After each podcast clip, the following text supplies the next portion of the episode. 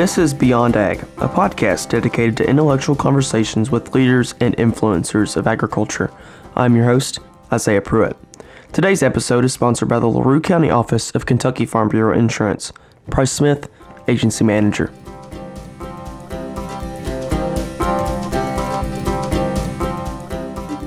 Today we have with us Dorsey Ridley, the newly appointed Executive Director of the Governor's Office of Agriculture Policy. Um, so the first question I want to pose to you, Mr. Ridley, is who is Dorsey Ridley? I would like you to introduce yourself uh, to our listeners and to the community here.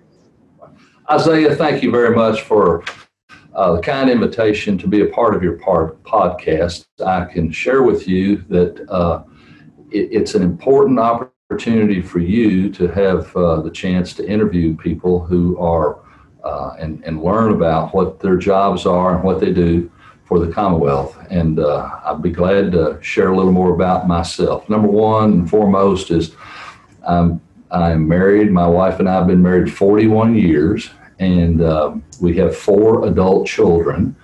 And one of those children have two granddaughters. So I'm real, you know, my wife and I are doty about those granddaughters and ages five and two. And um, um, I I grew up in Webster County, which is over uh, in the city of Providence, and there my family was in the farming business uh, as well as the franchised automobile business for 75 years. Um, our family at the time, while and during those 75 years, I was also a part of the uh, operation of both the farm and and the, the dealership. Uh, uh, we we had at our farm, we were a cattle farmer. We had polled Hereford, and uh, finally, late late with with that, we we we finally found out that you could bring in an Angus bull, and we had better weaning weight than when we had, you know, we had those uh, polled Hereford. But anyway, um, so I I uh, went to Western Kentucky University and graduated from there with a degree in business and agriculture. Um, I knew that business was more of my uh, forte, if you please, uh, my abilities, and I ran the company, uh, the the franchise auto business, and migrated it from Providence, which was a small town, to Henderson, and uh, um, and then as time marched forward, uh, when we moved, I obviously was no longer, the farm was there in Providence and, and we were no longer in the cattle business. But fast forward, moved to Henderson and uh, was a franchise auto dealer and truck dealer there. And um, during all of this time, over a 32 year period, I served in the Kentucky General Assembly, either as a Kentucky House of Representatives member. Um, I for I did the House for eight years, four terms, and then I had gone from having two children to four children, and my wife and I agree. And I had moved from Webster to Henderson, and my wife and I agreed that it was time for me to get out of the political arena in the General Assembly. Um, while I was on uh, in the House, I served on a interim joint committee of natural resources and agriculture for those eight years. So there's, you know, I had a lot of background in, in, in what was going on. And at the time I left the General Assembly in 1994, this opportunity for the uh, for the master, the tobacco master settlement agreement was just in its infancy, having a conversation about it. And we'll get back to that in a minute. But uh, fast forward 10 years, I was out of the General Assembly working my franchise car business. And then later, uh, upon the sudden death of the sitting state senator in 2004, um, he was, uh, I was cast back into the, uh, drafted, I guess you'd say, by friends of mine to run for the state senate. And there I was in the state senate for uh, 14 and a half years. So my total 22 and a half years of service is over a 32 year period. But anyway, I uh, uh, back to my private business. I had left the franchise, I'd sold my franchise car business, and the local bank called me and asked me to come and be the president of their uh, bank locally called Independence Bank. Now, I had known Independence Bank over the years because it had originated in Providence, where I grew up. And so for 16 years, I was on the leadership, either president or on the leadership team for the bank. And uh, during that time period, uh, I bring this up only because uh, we set, the bank set its in motion to become the largest agricultural lender of a community bank in the Commonwealth of Kentucky, and we achieved that. The point is, we see farmers every day. We watch their balance sheets. We pay attention to what they plant, what they do, and so forth. And so, and, and, and Independence Bank has spread all over West Kentucky now, from, uh, you know, from Owensboro to Bowling Green and West. And uh, now we're also in Louisville and, and, uh, and Frankfort here in Frankfort. Now, I, that's not a commercial for them. It's just the fact that I've got quite a, and when you fast forward to uh, Governor Andy Beshear winning an election, and I had all of this government experience, banking experience, legislative experience. Um, he he tapped me to be his director, uh, executive director of legislative services, and there's where I was until the COVID hit, and uh, then when COVID came on board and the legislative services kind of changed a lot the governor then tapped me because of my experience that I've just shared with you to become the uh, to become the executive director of the governor's office of agricultural policy. Now, I've, because I sat on the Senate Agriculture Committee for those 14 and a half years, I became very uh, knowledgeable of what this office does, who the executive directors had been, what they had done, and and the direction that um, this uh, this this uh, office of the governor or the governor's subset office um, uh, what they did and how they so the governor asked me to, to come. And so uh, it had never been something that i had ever thought i would be doing. But i have the skill set to do it. And the governor said dorsey would you please go do that? And i said yes. And it is a it is a choice of the governor. You know, it's a choice of the governor to uh, who they who they choose. It's just like the, it's for your listeners. It, this is not anything different than a president of the United States deciding who's going to be their secretary of the of agriculture for the U.S. You know, and so it's it's very similar. We now back to the let's go back now to the. Uh, the Office of Agricultural Policy. Where do we get our funding? Well, in reality, as an old legislator, I tell you it comes to the General Assembly, and that's true, but it has always been set up since about 2000 that the money that the state receives from the Master Settlement Fund would be divided in half. Half of it would go to health and children, and the other half would go to Kentucky agriculture. It is a model that uh, that other states wish they had done in the United States, and and actually, or, well, or, you know, around the world, they see uh, uh, this is a real model of of moving agriculture forward in in small bits and pieces, and it's just so important. Um, and so uh, that that's who I am. That's a little history about the you know. And by the way, I am the sixth sixth um, executive director of this uh, office, and uh, that's you know that's that's who I am and where I am. So it seems that uh, you've lived a pretty exciting life um, up to this point and have been bestowed with this uh, amazing honor of serving the governor in the governor's office of ag policy. Yeah. Um, so now to get into your role as uh, executive director. Um, what do you personally hope to accomplish as the executive director of the governor's office of ag policy? Well, first and foremost, let me say this: that that uh, any entity in government needs to always be mindful of, of self tweaking, self examination, self, you know, making sure that we are, are in tune with the times of agriculture. That, that's our, that is our goal is to make sure we do that. And I can share with you that uh, because of the way the board structure is with the uh, development board as well as the finance corporation, two different boards that the governor appoints people to.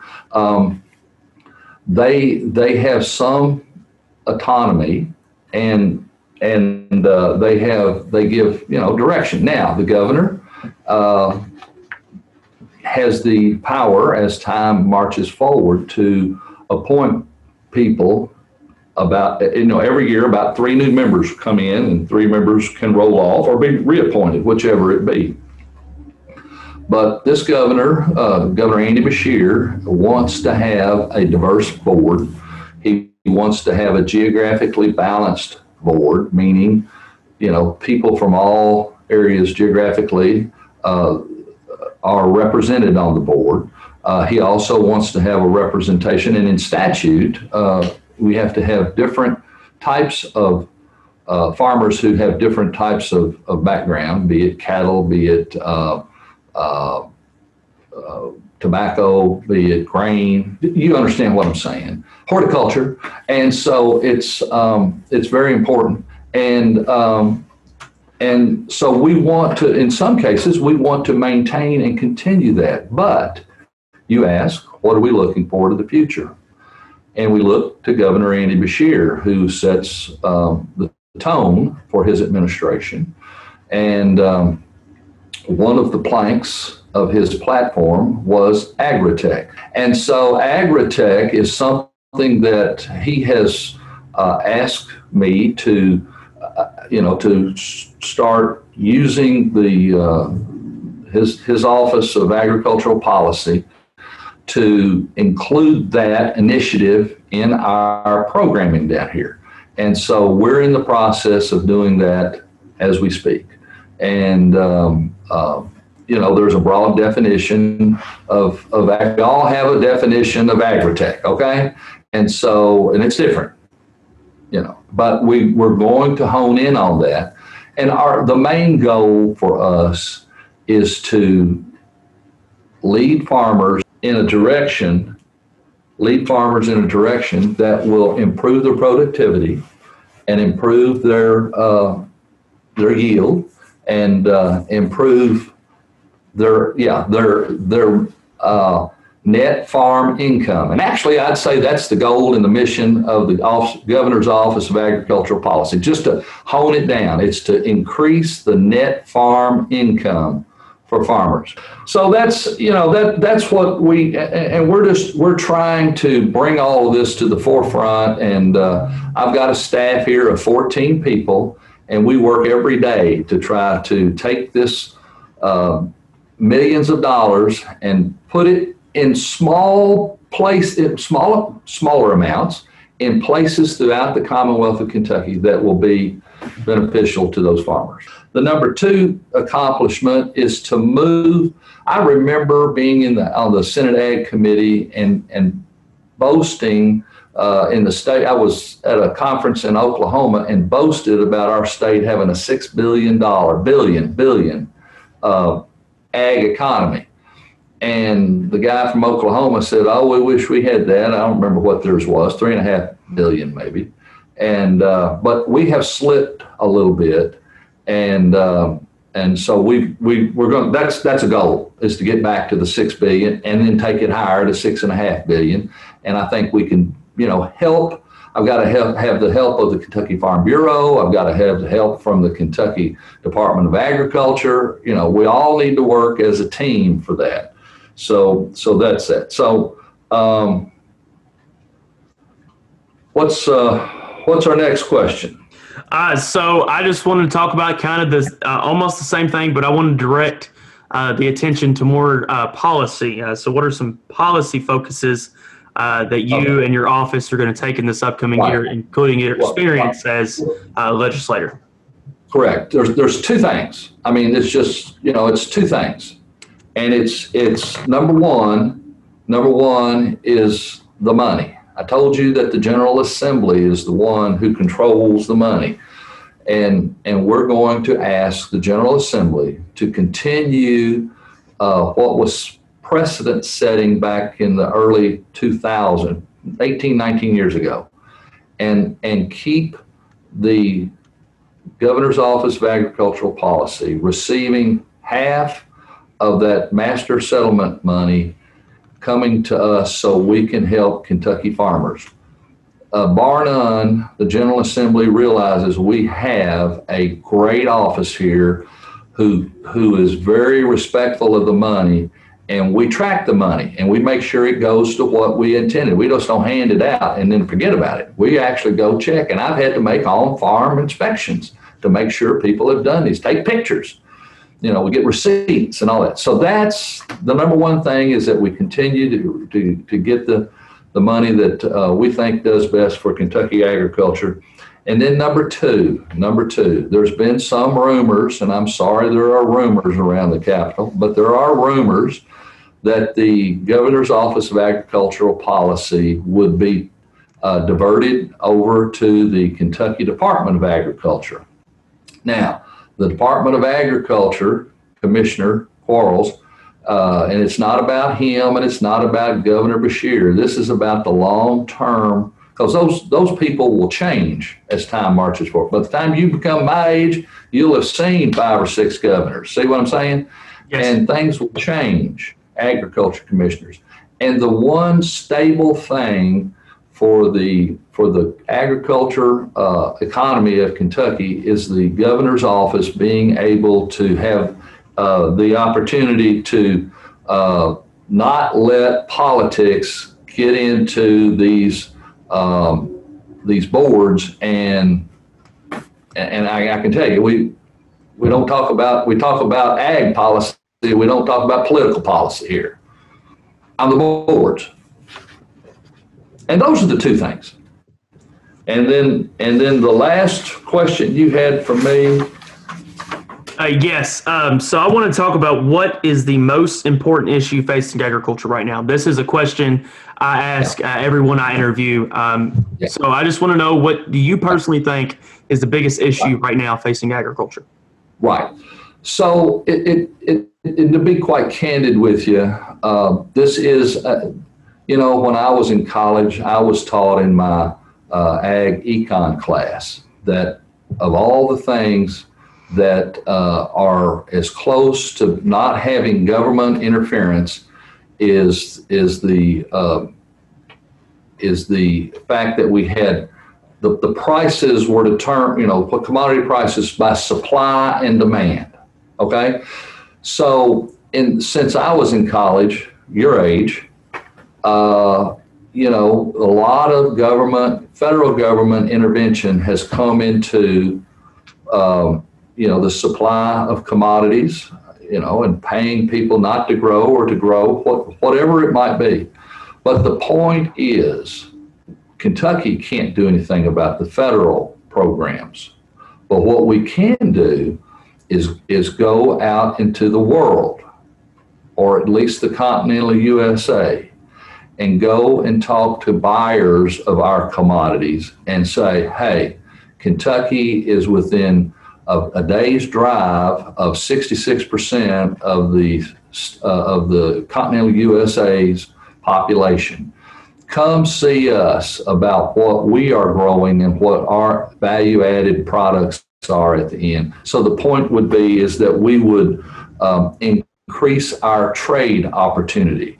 That could be the trade with Tennessee, it could be the trade with Mexico, it could be the trade with Canada, or it could be Colorado. I mean, we don't know, but we've got to we've got to do our put our best foot forward, uh, selling Kentucky agricultural products, and um, and there's a number of ways we can do that.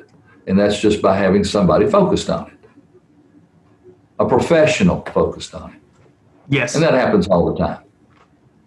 You might be the next guy that we hire to be the professional. Well, I mean that's a that's a dream I have in life. Um, I've always uh, loved spending time in Frankfort and discussing ag policy uh, with yeah. legislators, and that's hopefully the focus of this podcast. Is I want to be able to talk uh, about agriculture policy and what our communities here in Kentucky, uh, especially farmers and agriculturalists, are thinking uh, that is being done in Frankfort and in Washington. Um, yeah. So hopefully we'll be able to talk again sometime about, um, especially when we get back into uh, January through March when we get back into the General Assembly. Um, but for right now, that's all I have. Um, thank you for coming on today. Um, it's been an honor. Uh, again, this is Dorsey Ridley, the new Executive Director of the Governor's Office of Agriculture Policy. Thank you, Mr. Ridley. Thank you.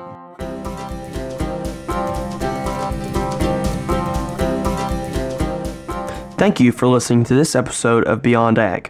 You can find us on Apple Podcasts, Spotify, Anchor FM, and whatever else you may get your podcasts on. Make sure to subscribe and give us a rating. Don't forget to like us on Facebook and follow us on Instagram and Twitter at Beyond Ag. You can see our website at www.beyondagpodcast.com. If you are interested in advertising with us, visit our website or email me at isaiah at beyondagpodcast.com. That is I S A I A H at beyondagpodcast.com.